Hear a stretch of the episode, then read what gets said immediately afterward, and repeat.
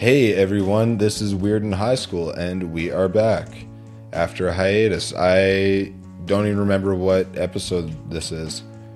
I've been pretty fried, and uh, I'm gonna try to be more honest on this show. Also, I'm in the last semester of a business degree. It's soul sucking. I hate business school. I, d- I didn't want to go. I don't know why I'm there. I should have listened to my blessed 12th grade teacher who told me to go to recording school. And I, I should have done that um, instead of business school. Business school is trash and it's where dreams go to die. Anyway, the moral of the story is is that I'm slammed. The world shut down and I wish I was slammed with happier things, but I'm not. And I'm going to do this show every 2 weeks. So every Friday ish is becoming every second Friday ish. I think things are crazy enough that if you're a loyal listener of this show, which I appreciate, that that we can all have a little grace with each other and understand that deadlines are a little difficult and you know psychological health is a little difficult. All sorts of things are difficult. Fuck you can't even plan a trip right now. You, you can't you can't buy airfare. And know that the the company that says they will take you on an airplane to another country or something will actually even do that. So you know what it's okay it's it's okay we're gonna do weird in high school every two weeks I might do some stuff on YouTube. That's me. I might sing some songs on on the odd weeks that there aren't weird in high school.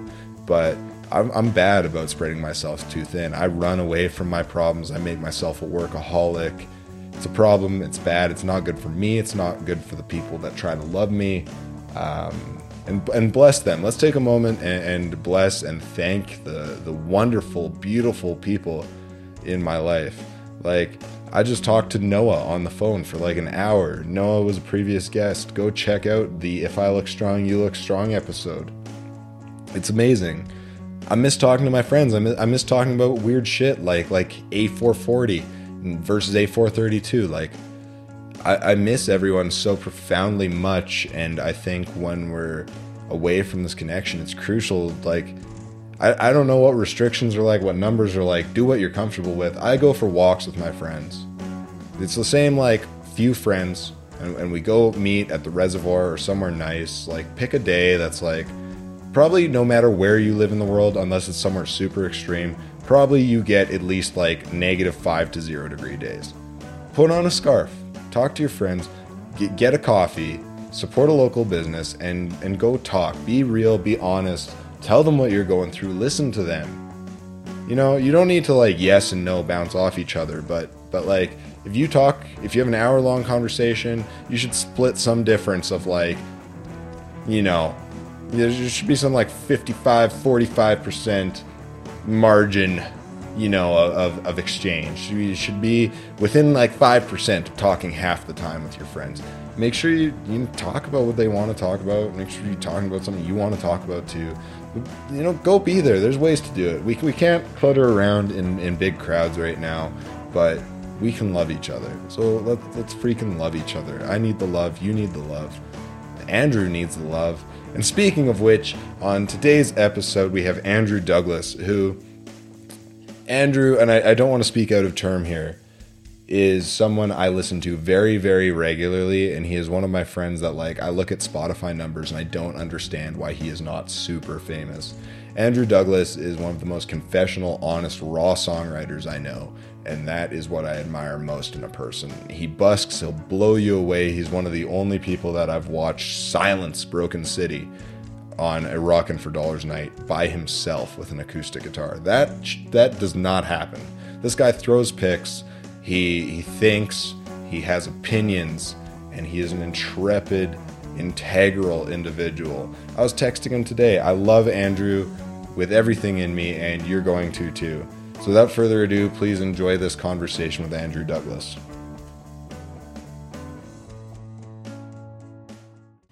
Start me at the start of, of young Andrew getting into music. What did that look like? Um, yeah, baby Andrew came into music um, at a summer camp when I was probably about 10 years old. And uh, it was just kind of the classic sitting around the campfire. A few folks pull out the guitars, they're singing songs, and they just look like gods to me. And so that was like the orienteering day. and then they announced that they were going to hold a little guitar workshop. So it was like a two week camp. And so I signed up right away. And then in the two weeks, I was able to learn on acoustic, uh, leaving on a jet plane. So I was pretty amused with myself uh, for having done that. So when I got back, my uncle had a spare acoustic guitar. So I grabbed that off him and kind of just exclusively focused on guitar for a long time. Like, I think I spent probably six months just trying to learn how to finger pick out like the Mission Impossible theme song. So it's it's kind of a slow progression there for a while. Um, but eventually got enough kind of kind of chording stuff happening where when I got to high school, uh, I was able to team up with some different singers, and I would just play like little talent show things with them. I'd just sit on the stool and play the guitar and whatever. Um, and then after basically all of high school doing that, when I went off to uni, I decided that I wanted to like actually be able to perform on my own just because I don't know when you're moving around cities and schools and stuff, it's hard to find a consistent band option, I guess. And so like at that point, I'd already bummed my sister's like Damien Rice album, and I started to learn like, oh, I can just do this on my own. And so enter just grinding out really awkward years of trying to learn how to sing, doing like piano scales in my student house and having my my housemates make fun of me and stuff like that, and walking down to open mics, you know. And um, I heard you had uh, Edward Sayers on last week, and he was talking about the Hamilton scene, and so that's where I went off to school. So just walking to open mics, um, basically every night. Honestly, you could find enough there. Um, just trying to work out the cobwebs, and then finally, by the time I got to Calgary, which was like 2011 that's where I found the scene that I'm currently enjoying. So like Koi, well, I mean the scene's on pause, but Koi, Ironwood, Broken City, that kind of stuff, um, and just started meeting people like yourself and getting good opportunities, playing a few like humble gigs, recording a few things here and there, and now I don't know. That's kind of the quick overview of what brings us up to current. That uh, Damien Rice, I just just went down a Damien Rice rabbit hole.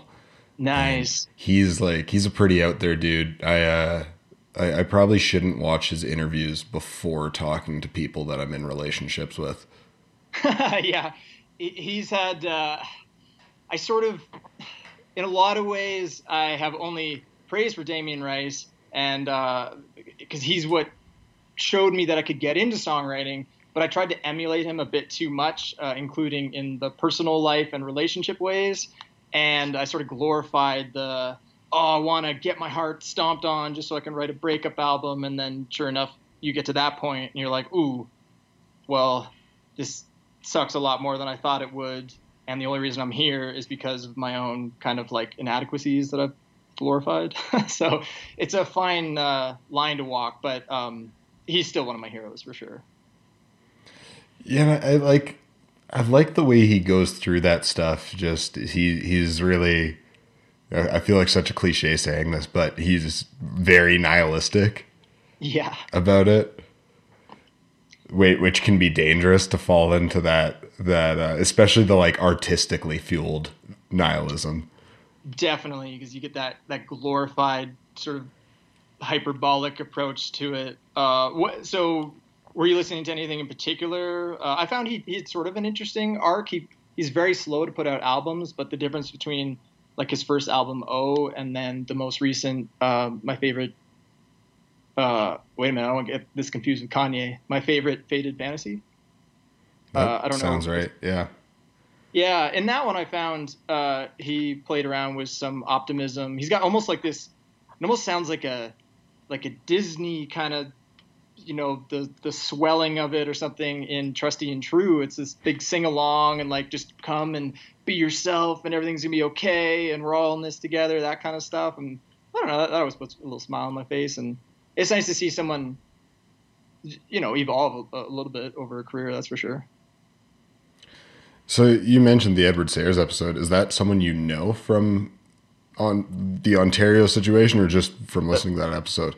Just listening to that episode, um, yeah, unfortunately, I never had the the pleasure, but uh, I just wasn't really in much of the scene, so to speak, at that point. Uh, I was only like 20 years old, 1920 kind of thing. So mostly just focused on myself and mostly just trying to not embarrass myself at open mics and stuff like that. But uh, it really jumped out at me because obviously talking about being from Hamilton, um, the the intense focus on the finger picking. Uh, so I went and listened to some stuff on Spotify afterwards. I was, I was very impressed. Um, same too, actually, with your latest release, by the way. I forgot to give you little props on that. Like really, really impressive right hand stuff. And that's what I used to be obsessed with before I got into like kind of the heavier strumming stuff. And so that just really stuck out to me. And then when he mentioned that he was near uh, from originally near Sarnia, I was like, oh, well, that's where I was born and raised. So we must have just missed each other, unfortunately. Yeah, there's probably you're what in your early 30s. Uh, yeah, I'm 31 now. Yeah, so it's like a probably a five year difference between you and Eddie. Yeah, and I mean, five years. It's kind of funny. Like as you get older, five years is nothing, but when you're young, five years is like an insurmountable distance usually. Yeah, it is wild, especially when you. This isn't a thing you should bring up with the person you're dating when there's an age gap, but if you point out what grade you were in when they were graduating high school, if, if they're older yeah. than you are, not the move. but, yeah, yeah, for sure. um, yeah you don't want to start doing that that mental math. No, no. no, numbers are a losing battle. I find in, in every single way, always. Um, uh, maybe unless you're making a bridge, and then I would enjoy a lot of consideration of numbers. Bridges, uh, cars, any anything safety related. Probably. Oh, I got. I thought you meant yeah. like a relational bridge. I'm like, oh, okay, but like a physical, actual bridge. No, like sure? like architecture. We we probably should be considering math he- heavily for that, but yeah, but you don't want to do that one with like the artistic gut feel. No, no, you don't. No. so, what was the yeah. road from kind of getting into? When did you make a conscious effort to to record stuff and to pursue? Whether you'd call it a career or not, um, your your endeavor as a as a solo act. When did that become a more focused effort? Uh, that happened. Um, so when I was about 19, so second year university uh, in Hamilton, I had written maybe about 10 songs by that point. Um, for whatever reason, initially, a lot of songs came to me. Probably like my first 10 or 20 songs seemed to come quite quickly in that first uh, maybe six months to a year of trying. And then uh, it, it, has not been like that ever since. But out of the gates, I was able to, to cook up a lot of content, and I was playing in this little trio. Uh, we called ourselves Chemical Valley. So it was my buddy Larry uh, and my sister Bronwyn.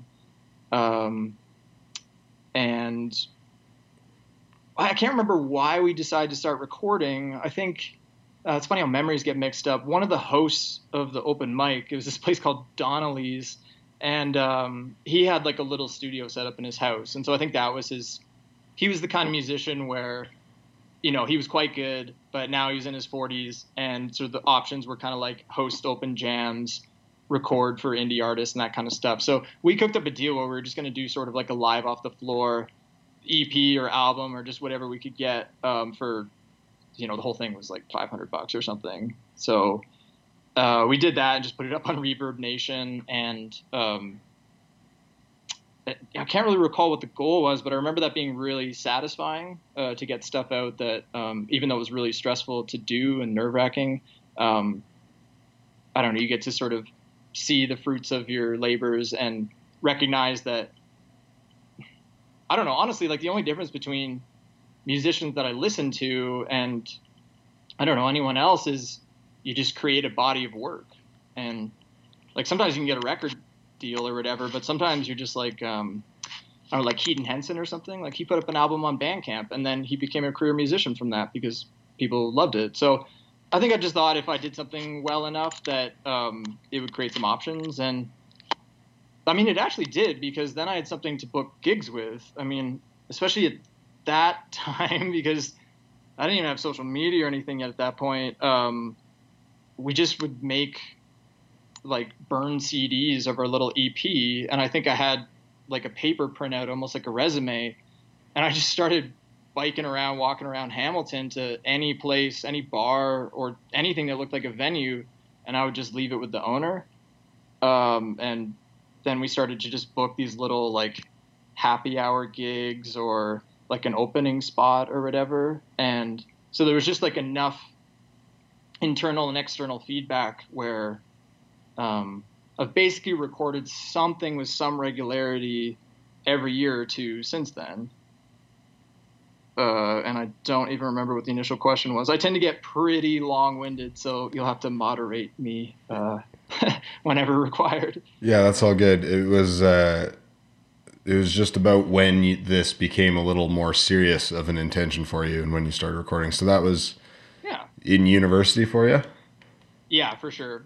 Um, that was probably like the first fifty percent, and then the the second part of it would be when I came out to Calgary and then I was just on my own. Then I didn't really know anyone out here, and so I just decided, like I, I not only need to make some friends, like I, I like musicians as friends, but uh, I just want to get involved in something. And so the second part of the hustle came when I moved out here and just kind of recorded some solo EPs and stuff like that. Nothing that's even available anymore, but um, just enough to keep that same process, I guess I described earlier, going. So a lot of Calgarians make the opposite move and go to kind of the GTA or you know adjacent areas. What brought you to Alberta?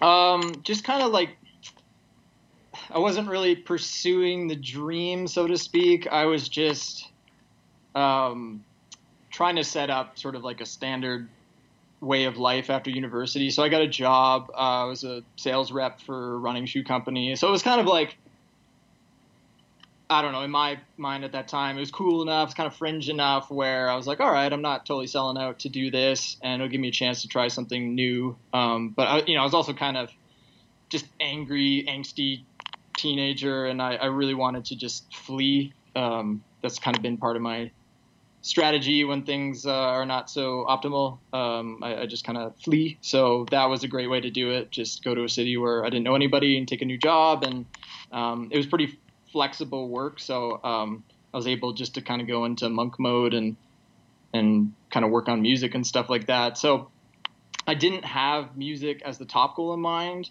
I was just maybe doing the semi-safe approach of like I'll have a job and then I'll have like my real life will be about my hobbies and um, at least you know I was I feel like I was able to achieve that well enough. But I definitely hear what you're saying. I mean, as soon as I got into music, I was like, oh, maybe Toronto's where it's at, or Vancouver, or something like that. But Calgary has has surprised me for a long time. Have you heard Skinny Dyck's song "The Running Kind"? No, I haven't. You got to put that on the um, the playlist. You got to make me. Yeah, yeah. That that's a good good track, and Skinny was a good guest, but uh, yeah, it's just that it, it, seems almost innate to to all of us songwriter types that that we need to keep moving. Yeah, I I think there's always just kind of like that grass is greener hope of it. Like, um, I mean, I've heard you describe this both on your podcast here and, and in person. Like, you put so much into like a record or you know when you book that show and it's like you know whatever it is maybe it's some opener for like some mid-range festival or something and you just think like this will be it and you kind of have a few I don't, I don't even want to say flop because that's too negative but basically just the thing that you can't help fantasize just doesn't happen so many times over uh, and so then your fantasy starts to go towards what if I move to another city? You know, like the it's just a way to pass the buck, I think. But uh, at the same time, I mean, just to, to, everyone's credit, I've always loved the sort of vagabond nature of musicians. There's something about that lifestyle that I still uh, really admire. There's a bravery to it, that's for sure. I realized in this time that we're kind of frozen and you can't really have the next thing cooking really yeah. Um, I, I think that one of the big appeals for me is to just keep moving at a rate that means that I never have to spend too much time with myself. That's a good way to put it. I can uh, relate to that. Like if you're always chasing the next project or or just, I, I, these are the conversations that concern my mom. But but yeah, I had the realization that like going and sleeping on floors and, and all that is I think really appealing because then all you're worried about is and Dan Mangan has talked about this. He says that everyone should go travel when they're young so that they can not know where they're going to sleep and realize that they don't die.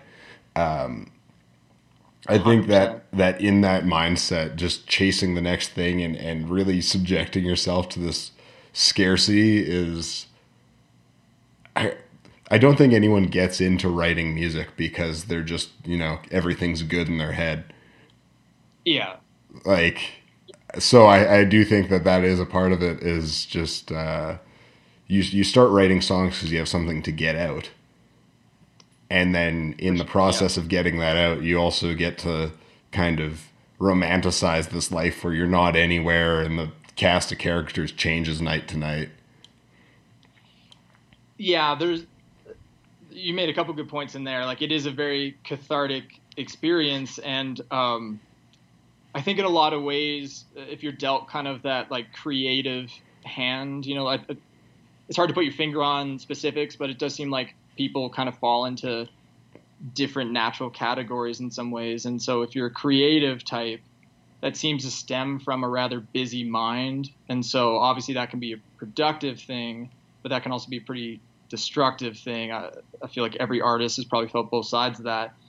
And so there comes the sort of balancing act of you've got your your fantasy of what you want to do I think if people are being honest, it's mostly kind of ego driven. You want to be a rock star. Everyone wants to be a rock star. Like I still want to be a rock star for sure. It sounds great, but um, you, if you can ideally maybe take the values of be light on your feet, you know, like don't have a lot of possessions. Um, keep your deep roots only quality ones, maybe like good friends, family, that kind of stuff. But don't get overly rooted with just like a certain paycheck or job or anything like that. Uh, there's a lot of value and a lot of overlap with, I think, like a lot of kind of um, religious or philosophical schools of thoughts where it's like keep your possessions minimal, um, be flexible, be open to change, be curious, be brave, take chances. All that stuff is great. But then if you go too far with like the rock star ego side of it, then you realize that you're being really avoidant, you know, and you don't develop quality relationships. You kind of don't develop good coping mechanisms. So, uh, boy, this turned into like a little therapy session here or something. But just sort of uh, maybe even this little rant kind of shows if you have a busy mind, it can kind of go in a lot of directions. And so, funneling it into the songwriting side, into like playing a nice, genuine show side of it is great. Uh, but getting overly attached to what you perceive the life has to look like is maybe something to watch out for. You know, I find that interesting too um, the guys in preoccupations, there was a lot of hype around them when they signed to Jagjaguwar. Um, and there's all these, well, they don't love interviews, but there are some interviews where where the reporter is, oh, so you're you're touring Europe, and, and Flegel's just kind of like, yep, yeah, we uh, we all lost our relationships because we're on the road all year. It's great, we're rock stars. Yeah. And I find that really, especially being able to relate to those guys, because those are people that they they someone in preoccupation seems to come up every episode if you're talking to someone who's been in the Calgary scene forever. Uh, so I do like having these kind of benchmarks of people who who come from where I come from, who get the dream, and the dream maybe kind of sucks in ways.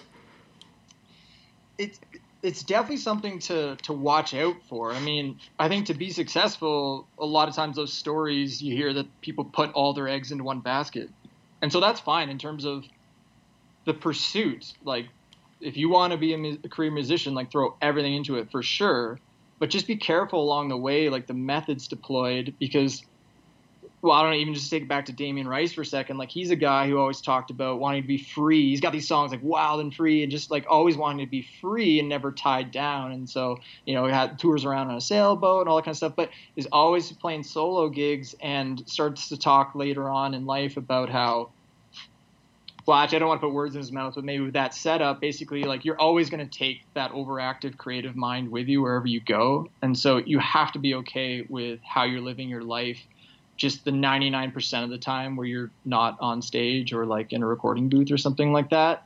And I don't see any reason why you can't check a lot of those other like really quality boxes and even maybe experience benefit in your music from it. Like I don't know this mostly what I used to try and do was channel the uh, like the pain side of it. It was always the romantic heartbreak pain, and that was really good. I mean that I I liked that I had that channel for a little while, but then just more recently, I tried to take a bit of a different approach in terms of like injecting some maybe more curiosity that stems from some optimism and maybe hopefully a bit of gain perspective from those types of experiences and just kind of write things that don't take itself as seriously and yet still kind of strikes a satisfying chord in a different way uh, maybe still honest or something like that. Um, but it doesn't always have to be one thing. And i think the way you live your life i mean if you're being an honest artist then the way you're living your life is going to be the type of art you'll produce. And so hopefully you've tried different things and made mistakes and stuff. And then I don't know. Hopefully, like everyone should look back and probably cringe at their their older stuff because you're like, oh yeah, when I was 21 and that girl and oh my god, the the stuff and all that, and then hopefully when you're 31 and then 41 and 51 and all that kind of stuff, there's something has has shaken loose, and uh, and hopefully can enhance your art, I guess. Ben Gibbard was on a podcast talking about the uh, the first two Death Cab records. And, yeah, and I've probably told this story on the podcast before, but he, you, I lived in Lethbridge, and the owner of Blueprint Records made me these big lists of of albums to listen to, and he was like Death Cab, but only the first two albums, which is really funny because that is a cliche. Um, but we have the facts for voting yes. I was like, yeah, okay, whatever. And then I had my first big heartbreak, uh, which is almost like losing the training wheels on your bike, like you, I, I almost feel like like a really good getting your heart ripped out is essential for uh, for experiencing life. But oh yeah, but that happened, and all of a sudden, this record, it's you know Ben Gibbard made it when he was like twenty three or four or something, and it's speaking straight to me. You know, like there's these lyrics about I could taste your lipstick on the filter, that kind of you know being mm-hmm. young and kind of aloof and emotional and he talks about it so passively passively he's like i wrote all those songs you know whatever i was 21 and a girl hurt me or something. And it is such a i think that is such a that denotes growth when you're able to look back on yourself in that kind of passive fashion. And is another podcast phoebe bridgers was talking about this night that she walked around with a friend and for whatever reason they couldn't get into their hotel or they couldn't find it or something. And it was this shitty night but they were just walking around. And uh, her friend points out that this will be a nostalgic memory in the future. Yes i love that feeling. Like, like every movie. today problem is tomorrow's is tomorrow's nostalgia. Absolutely. That it it just kind of registers randomly but that feeling like, oh, if I was watching some like indie movie, this would totally be a scene from that, you know, and just yeah, kind of like a future nostalgic memory is, is a great way to phrase that. And yeah, that that makes great fodder, you know. For it, those are exciting. Those are the types of great feelings that um, if you live that light on your feet kind of vagabond artistic lifestyle or whatever, you do end up grabbing a lot of those, and those are super valuable. But you just again, you can't make sure at the expense of like the deeper, more rooted experiences too. But um, actually, the first thing you said too uh, remind me of this uh, this kind of little throwaway line in. Uh, did you ever watch Scott Pilgrim versus the World? Yeah, yeah, yeah. I love that movie, and that's been a great like kind of lockdown movie for me again. And as Scott is like storming into the Sex Bombs like uh, Toronto big new venue or whatever, um, they're playing their debut show, and uh, I forget the one guy's name, like Comeau or something like that. His throwaway line is uh, he's talking to this group of people and he's like, "Oh, their first record is much better than their first record," you know. always, for, for some reason, you you have to always only like kind of older stuff, but um, I, I think the reason for that is because usually that's where you get the exact thing that you were just talking about out and that's what I liked latching onto. Uh, not only when I was young, but like still even now, it's so fun and uh, um, just enticing to. Uh, I mean, I've had like My Chemical Romance stuff on lately, going back down like the, you know, like the Stay Together for the Kids, Blink 182 type stuff or whatever, and you tap back into that, and it's like nothing has changed. And uh, I don't know, there's something to that. Even like Dashboard, I saw them at, uh, uh, I don't know, some venue here a couple years ago, and their new stuff was was very good in a lot of ways, but everyone just wanted to hear that like sappy high school, you know, the person you're into is, doesn't even know you exist kind of stuff. Um, it's an important chord to hit. I'm glad that people do.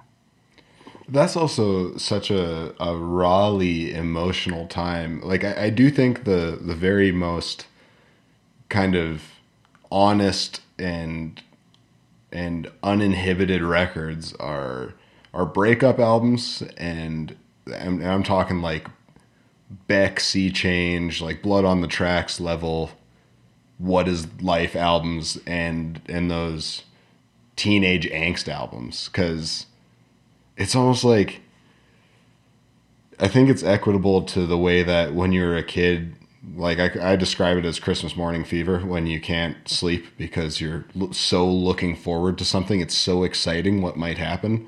Yeah, and, that itch in your legs, and you just yeah, totally. And like the toy you got on Christmas was never as good as the excitement to open it. It's it's like how having a crush on someone is the best part of of dating anyone. Like yeah. And, um, I think that that's the same place that that really hyper emotional inspiration comes from. I agree. Uh, my girlfriend and I watched uh, Amelie la- or two nights ago, and uh, I don't know why I was I was late to the party on that one. It's a fantastic movie, but it is like so many songs, so many great movies, and everything. It's all in the lead up, and the movie ends as soon as you know the two main characters get together and they actually start dating. And so like the movie ends basically with their first kiss, their first kind of date night or whatever and uh, it's obviously so easy to romanticize that because everything is just chugging so hard in those moments. Like you you only you only see the amazing qualities. You're just so full of like budding curiosity and hopeful fantasies and all that kind of stuff. And so i mean rightfully so you should try to encapsulate that in song and in movies and whatever it is. Uh, but yeah it's a funny one to I don't know. You already talked about it. As soon as then that that dream shatters, it's like losing your training wheels, and I couldn't agree more. And but that that whole arc is so appropriate, or so uh, necessary, and you should hopefully write songs about that entire journey. You know, I never understood the like like love songs. I could never do it, and my ex would always complain that I've never written her a love song or whatever. And I was like, yeah, I don't know, I don't care to. but best believe that the moment I learned that she was trying to spoink my best friend, that every single emotion that I never knew I had came out. oh like, yeah, you'll get three songs in the same night as soon as that happens. Like, yeah, and and you realize it's the most like um of everything in my life. I think that that that essentially loss is probably the most potent emotion that exists by far. I, think that's uh, actually you just helped me solve my own riddle of why I was able to maybe write so many songs out of the gate, but not as many since. Was just basically at that point in my life, I'd only had the sort of like what if or false start, like not quite kind of things, and just watching all those people I was fantasizing about going off with someone else or, or whatever it was, and so it's just such a potent. I love that use oh darn uh, Adobe updates. Where'd my Skype go? Just trying to load this. There we go. Um, it's so incredibly potent. I love the, the way of putting that for sure. And yeah, it's always in the lead up to or when you are losing it that you get access to that.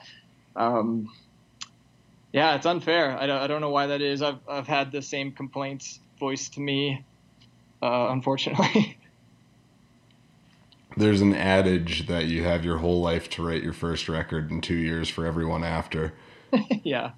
I think that that is uh, that too plays into this kind of broad and meandering conversation we're having, but hmm. but I do think as far as and, and, the last time I saw you busk, a lot of those songs, like I, I don't think that and if I consider a lot of the songs that that are the crowd pleasers that you busk with, they are a lot of people's early defining works. Like even "Swing Life Away" is uh, is mm-hmm. very early, raw, rise against. It's a little harder to tap into tap into that exhaustive emotion when you aren't worried about paying the rent and like everything's such a big deal when you yes. go through it in that yeah, kind of youthful mindset. Hmm. Yeah, that's a it's an interesting observation because um, you know I've been trying to play around with you know, busking in particular these days that formula and I always try to start it from a place of like what do I just feel like playing because mostly people don't care. I'm mostly playing to no one, so I had better enjoy the process. Uh, but I couldn't help but notice that the the more like popular current covers that I thought would be appealing wouldn't land as much. But then those ones that you know, if you were in your teens or 20s or something like that, your Rise Against and uh, Blink 182 and and honestly, actually, it takes different forms. Um, uh, know. There's like an older Tracy Chapman song I started playing again recently, and that one sort of catches a different demographics ear, sort of like maybe slightly older because they were younger when that song came out, and and so whatever it is, just something about that vibe seems to engage people a bit better. And so it's great because that's the stuff I still like playing, and it also like hits that note for people. Um, it's got to have something to do with the current situation too. I think uh, everyone's just forced to kind of chill out, and all those thoughts you try to run from, like myself and and several of my musician friends, they are going stir crazy because you can't just flee, you can't just kind of vagabond around or whatever. So you're just forced to sit with stuff, and so I feel like you can't help but look back on the more youthful days when the roads, the you know, you hadn't gone down as many crossroads yet, I guess so to speak and it, it's a good feeling. You know, it, it's fun to tap into that. So, as far as the more recent incarnation of your work, what was kind of the impetus of that? I'm. Is it Other Homes? What's your What's your first record that's on Bandcamp and Spotify? Yeah, so the there's Other Homes is from 2018, and that's the oldest pub- published work that I now have. Uh, and then, yeah, 2019 was uh, an EP uh, called The Walrus. And then uh, this year, during the, or last year now, I guess, during the first lockdown, I recorded like a garage band demo album just called Demos. What was, what is your kind of general approach towards recording and how do you think you're gonna move forward with those couple kind of more studio works under your belt amongst the the demo? Yeah, um, so I started at a place called uh, the Audio House, and there was uh, the recording engineer there. His name's Grant. He's a super nice guy. Uh, he actually got me started for like a reduced price because his apprentice Josh uh, he wanted him to take the reins on a project. And so I was solo artist would be the easiest one to start with. I was totally fine with with Josh doing it, and he did a great job. Um, just because I didn't really have any money to invest in it, so kind of like a nice little happenstance opportunity. So I did a little EP that's no longer published, uh, but I liked that place and I liked the process. So then for other homes, I started with them again but I ended up doing a 50 50 split. I did five songs with them, which I was very pleased with. And then I did five songs with uh, local artist Hello Moth. And uh, we bopped out to this really great place in Invermere. And I got to experience just more of a relaxed, dialed back, like in a house setup. And so I still get massive red light fever, but the stakes weren't as high. You know, you could just take a break and and come back to it later, especially because it was with a friend and not sort of a stranger on the other side of some plexiglass. It, was just such a conducive environment, and then also because if you record with friends and they kind of know your music and what you're going for, then you can start to get some some really nice outcomes. And so that one was a little bit of a kitchen sink uh, mixing. I think the songs almost kind of Oreo themselves along Um, and yet it was all still within enough of the same theme. So anyway, I loved that, but then I really loved the house approach with a friend. So then uh, myself and Hello Moth recorded all of the next EP together, and that was uh, basically exactly what I wanted to do. You know, the first record was sort of you have the the idea in your mind, and then I think Matthew Good once said you get 60% is the best you can do. Whatever's in your head, you can put 60% of that out onto an actual record. Um, and so, yeah, I was sort of like, I, there's a few things I wanted to have a little bit different on the first record, but the second EP was exactly what I was envisioning. So I'm like, yay, that's perfect. Um, so I would have continued probably down that path if not for, you know, the circumstances we find ourselves in now. But I had a nice little freedom from restriction or freedom by restriction moment of just why don't I just just start recording at home on my laptop with no mic onto GarageBand and mix it myself and just see what happens.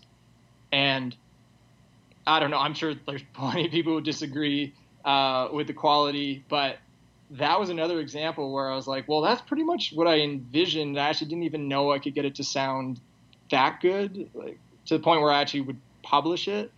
And because I was able to do it so quickly, it was the most like relatable project after the fact. You know, if you work on something too long and then by the time it comes out, you're like, oh, well, I don't even necessarily feel that way anymore. But with this one just called Demos, it was a perfect translation of how I actually felt still in those subsequent months. So I think uh, when I get back around to it again, it'll be a combination of uh, those those last two options. So with a friend, I'd love to work with Hello Moth again for sure. I'd also love to work with you. Like I really, we've already talked about this a little bit, but I think we're kind of on the same page in terms of uh, production and just overall vision. And I was actually, uh, what was it? Uh, Hospital Coffee. I was listening to the other day, and that type of production is something I've always wanted to do. Uh, just like that little bit kind of dirtier, um, but but simple and kind of singer songwriter approach. I've always wanted to do something like that. So just maybe um, in a restricted environment with less options, but with total freedom and flexibility and someone you trust. I think that would be my perfect setup. I think that's a, that's a really useful and helpful answer, and thanks for for shouting out that song because uh, I've kind of that that first EP I did, which which I did with Laurie Matheson, who's a wonderful engineer. Um, I just I went for this kind of like take every influence I've had and turn it into music, and it kind of became this like sort of like Bush sounding. Mm, yeah. It, it, to me, it's like if you made uh, Bush sixteen stone in a garage, um, with yeah, like way to put it. Middle-aged Leonard Cohen singing. Um, yep.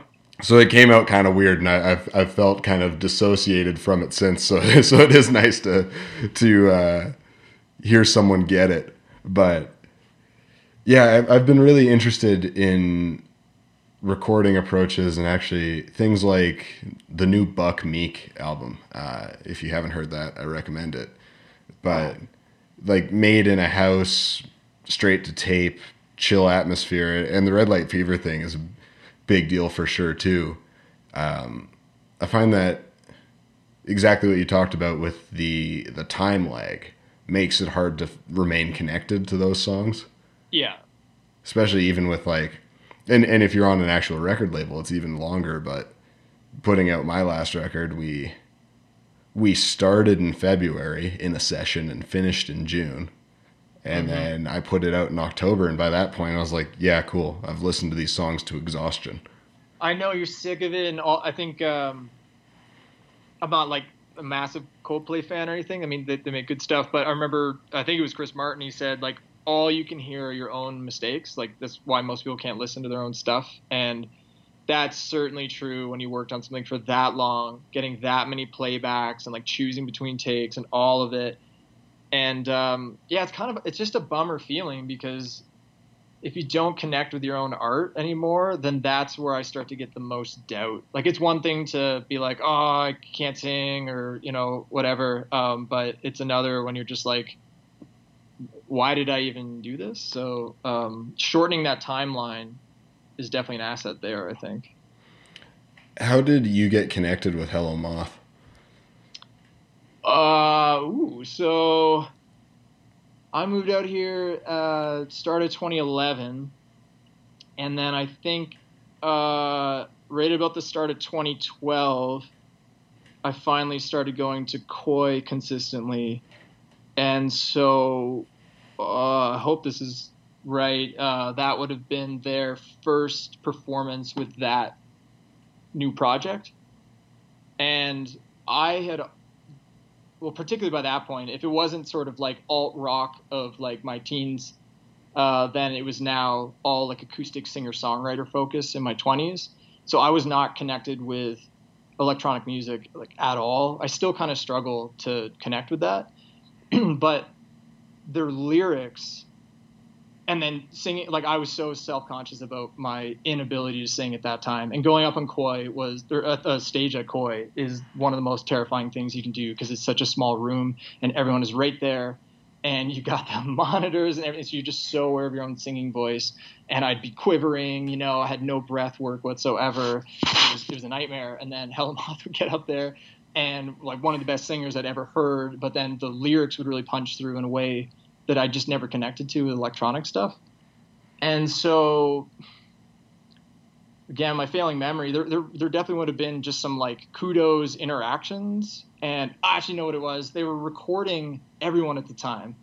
And so I'd start to get these, these little like Dropbox links of performances, which were uh, unbearable to watch, but helpful for just you know, oh, okay, I need to do this differently. I need to focus on that or whatever. And so there was just some interaction going on there. And then finally, one night at the Ironwood open mic, I was just sitting alone, and they were like, "Yo, come, come chill," uh, kind of thing. It was just a good olive branch, and uh, I met several great people that night. Uh, one of my still best friends, Selena Boland, as well, and uh, it was just I guess it was the actual manifestation of that kind of vagabond fantasy you have of like, I'm going to go to another city, I'm going to get connected with cool people, and we're going to stay up late drinking wine, talking about cool stuff, and we're going to make music. And so, um, yeah, it was just the start of a very solid, still ongoing friendship.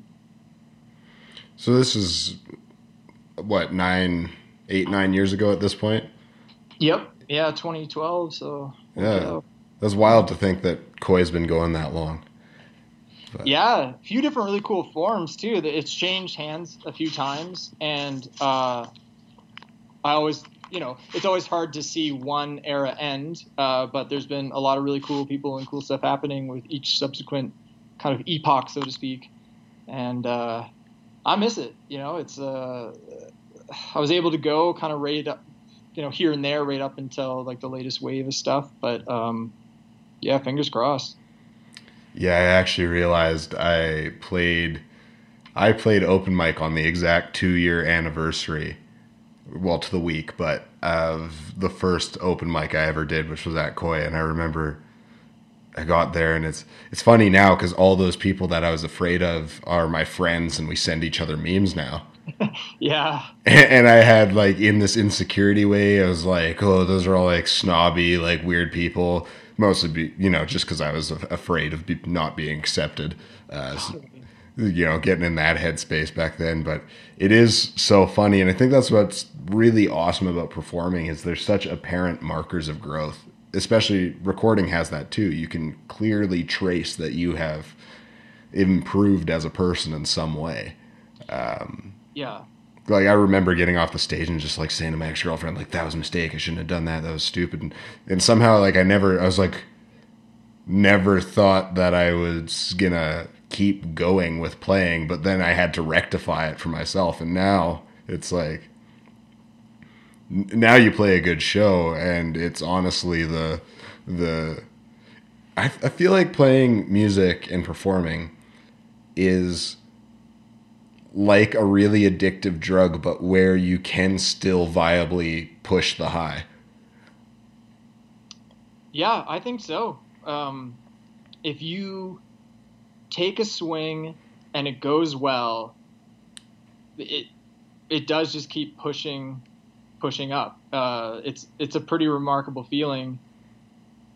And uh, uh, actually, just before I forget, like good note on just an example of growth as an artist, like you just touched on. I, I had the same feelings uh, starting out, where I was very jealous of people that I considered more capable of myself. Like they'd go up and they would sing better. They'd they just look more confident and everything. And I had that sort of like me versus them feeling at the time.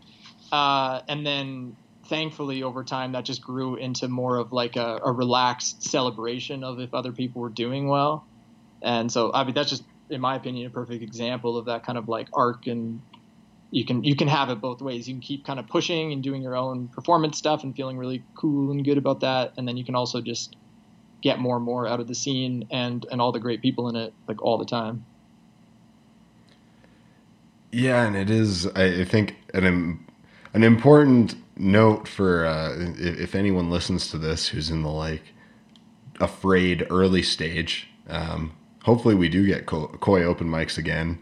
Um, those environments are. Uh, I, I have yet to actually find this like hardcore unaccepting scene. Yeah. Like, like I, I have yet to actually validate anything I've constructed in my head out of insecurity as being real in, in the art scene, at least in Calgary.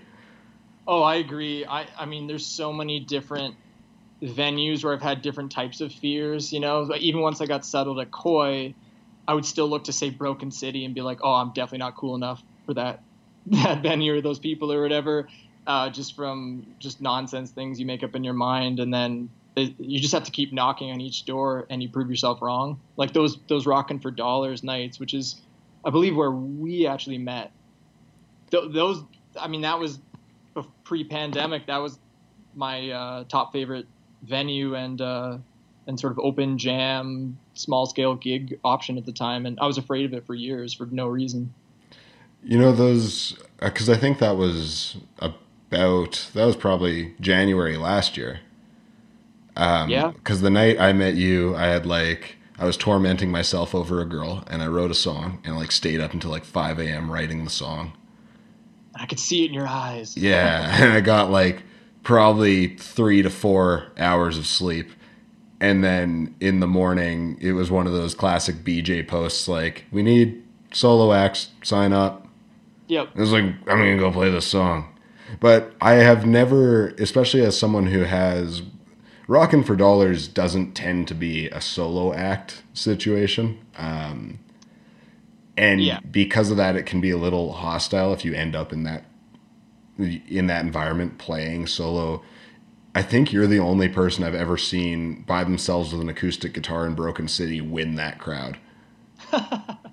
well, don't sell yourself short, buddy. I think uh, uh, I think you did a great job. I think uh, I'm trying to think shoot, I wouldn't be able to remember specific names right now, but there was a couple couple folks on the the keys as well. Um, but I, I, do understand what you're saying. It's it's hard. It's usually go up first, kind of early in the night.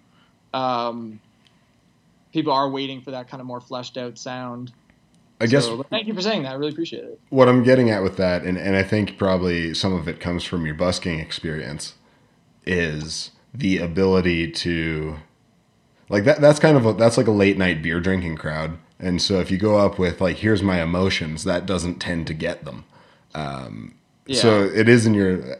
I, this is intended as a compliment to your ability to perform and and to address the crowd, because like you get into you'll do the intricate finger picking stuff, and then you'll get a big strummy part, and then you chuck the pick at some point. but yeah, so kind of wrapping up here, looking into the future, my two questions are what is next for you creatively and what are you hoping for in with the acknowledgement of neither of us being politicians or scientists in uh, in a return to music are you seeing a like quote new normal situation or are you seeing getting back to ways we identify um well, I guess so. Uh, first answer. What's next? Um, this this might sound kind of dumb, but um, I guess I, I, haven't felt pigeonholed to music necessarily as a form of expression, and I find that over time it sort of just naturally wants to manifest in different ways, and so uh, I don't know how to explain why, but I find uh, athletics like kind of comes from the same source for me. So like writing songs or making an album, and say like I did some long uh, mountain outings this year, uh, like some just like all day kind of solo runs and stuff like that. And for some reason, between the preparation and the execution of that, I find the same catharsis, the same kind of expiration of some of those things that cause suffering. Uh, definitely a lot of curiosity and, and joy too. And so right now, like I, now that it's cold and I haven't been busking, I haven't even picked up my guitar in a couple of weeks, and I would feel sad saying that if it wasn't really stoked on a different manifestation. And so, um, again, I don't know how to explain why I feel that's the same thing, but I find that's a form of expression. So I think between focusing on that for the winter with the goal of like a very long outing in the spring, summer, combined with maybe a little bit more, um, just kind of like poetry written word stuff, but not necessarily songwriting. I'm feeling a bit of a draw to that. So I think it's kind of like a recovery phase for me musically, which leads into the second part. I do need to see what's going to happen next. I mean, uh, you and I, just ourselves, have had a couple shared gigs canceled already. Anything I tried to get going, even just like getting creative with it, trying to do more busking based stuff, I had a legitimized um, regular gig booked with that that then also got canceled even before the first one happened just because of the new types of restrictions, even outdoors. Uh, and so I, it just kind of I realized that I don't have the the power to make those kinds of plans right now, and so I'm just going to sit back into that light on your feet, sort of maybe the positive attribute of a musician, and see what happens next. But um, I know that it can take a break for a while and the muse will come knocking again. I just have to be patient and make sure that I'm always exploring some form of creativity and expression. Uh, and then, I don't know, I guess the finishing thought on the second part there of like what I think is going to happen next. Uh, I'm starting to get a little bit worried and a little bit cynical that I don't know. I'll try to tiptoe around this one because I don't want to go off on like a big long political rant or anything. But I've been pretty vocal with my frustrations lately online about the whole COVID situation. And most notably at this point, like the lack of pushback on how far this has gone and for how long. I mean, basically, yourself and everyone you have on this podcast and everyone we meet in these music scenes, they decided to devote their life to to music. They decided that that was basically the meaning of their life. And now like we might have to look at the risk reward situation and start to figure out ways that we can sort of express what gives us meaning in our lives. You know, I again, I'll try to be careful here, but personally, I'm not interested in just staying clinically alive and safe and all that kind of stuff. I want to go out and live my life. You know, and talking to you, you're like, no matter what, I'm going to go out. I'm going to do a little busking tour in mountain towns. I love that idea and that's you know I've kind of turned my attention to busking, and so unless people decide that that has to come back, I'm worried that it won't, and it'll just be kind of like Patreon accounts and Zoom concerts and stuff like that. And I really hope that doesn't happen, even if it means hard consequences. But that's just me, and I think I've voiced about enough of that as I can online, and I actually think I need to start dialing that back just because it's not doing any wonders for for my own psyche and or anything like that. So I don't know. Are you any more optimistic? Like, what do you think? I, I have been falling in the hole with it. With with, I I certainly didn't like. I bought tickets to. I bought tickets in March to go play in England and France. Um, in the fall, and I certainly at that point had had no anticipation that I wouldn't see a normal show for the entire year. Yeah. Um, or be able to travel anywhere. Like, it's probably the longest amount of my entire life that I've never left Alberta. The aim of this show, I always. I always get bummed when podcasts get political if they're not political podcasts. Yeah. But like I tune into these things for a break to hear about you know, hear people that I relate to about the things I enjoy, talk about the things I enjoy.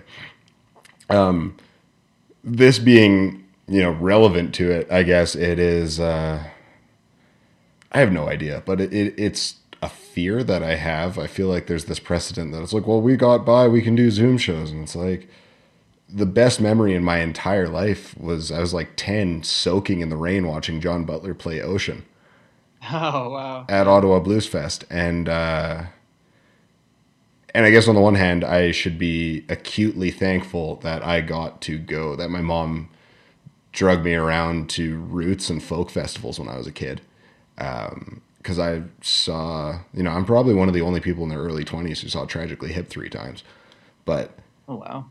like that is so potently important in my life and honestly it's uh a lot of the promises of of adulthood like getting drunk and uh and uh you know romancing uh have never have never been more impactful for me than the experiences I've had with live music have been so Yeah. so yeah I, I personally feel that that that is at least in my life essential. And that i and i'm so glad that you mentioned deciding that it's the meaning of your life because you know i do think that i think a lot about like high fidelity is is acknowledging all the flaws of high fidelity but rob brooks or rob wellington depending which high fidelity you, you get into is uh is this representation of of a person that growing up I didn't like I was always so attached to music and growing up I wasn't really around other people that validated that for me.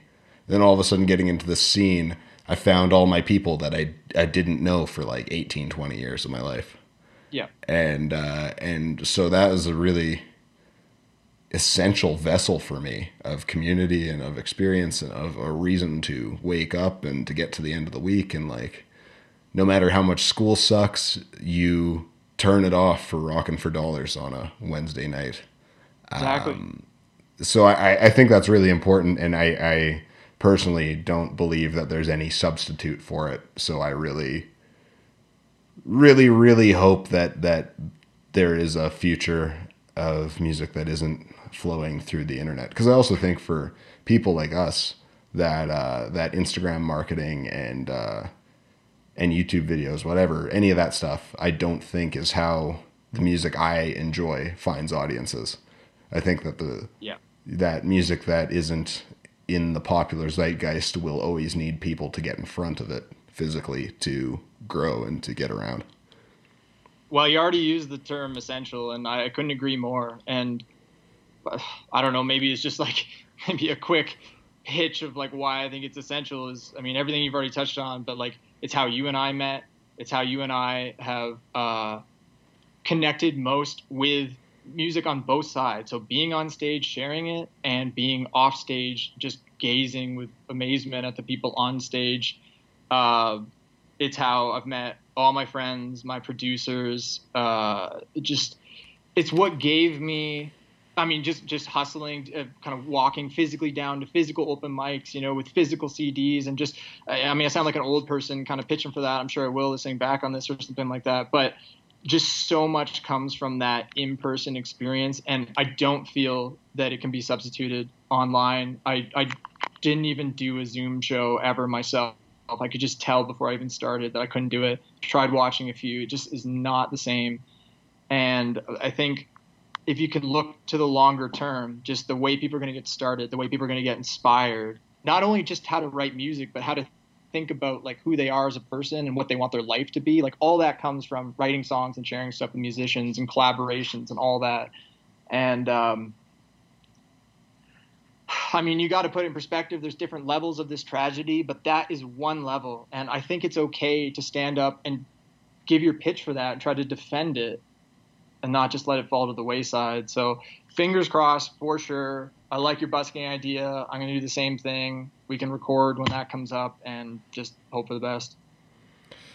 Yeah, if if not, I uh, I will figure out how to start a commune of my friends and uh, and we can we'll, we'll get the food shipped in. No one will see anyone who's not on the commune, and at least we can play for each other.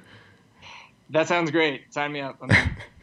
awesome. Well, thanks so much for taking the time. Uh, it's uh, great to have you on here, and I think this is a particularly insightful episode. Well, thank you, buddy. Thanks for having me, and uh, you're very kind. Thanks so much for tuning in. We will see you not next week. You know, I'm fried, fried, cooked. See you a week after that.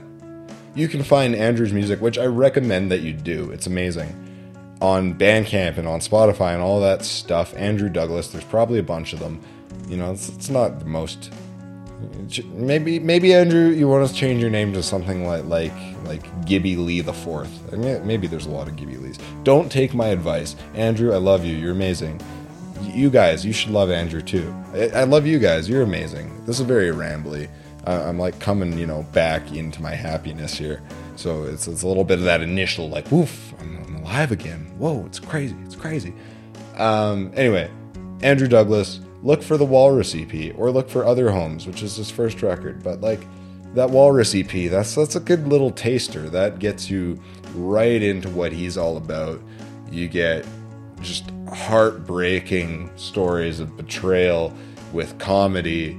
Listen to Purple Shoes. That's that's on his first record, but like nothing wrong with a little Purple Shoes action. Listen to Shark Week. That song's great. Lately, I have been feeling torn up like Shark Week. Bam. Andrew Douglas, amazing. Weird in high school. Brett and Lee John, that's me. Smoking Ghost Recordings. It's also me. Love you guys. See you later.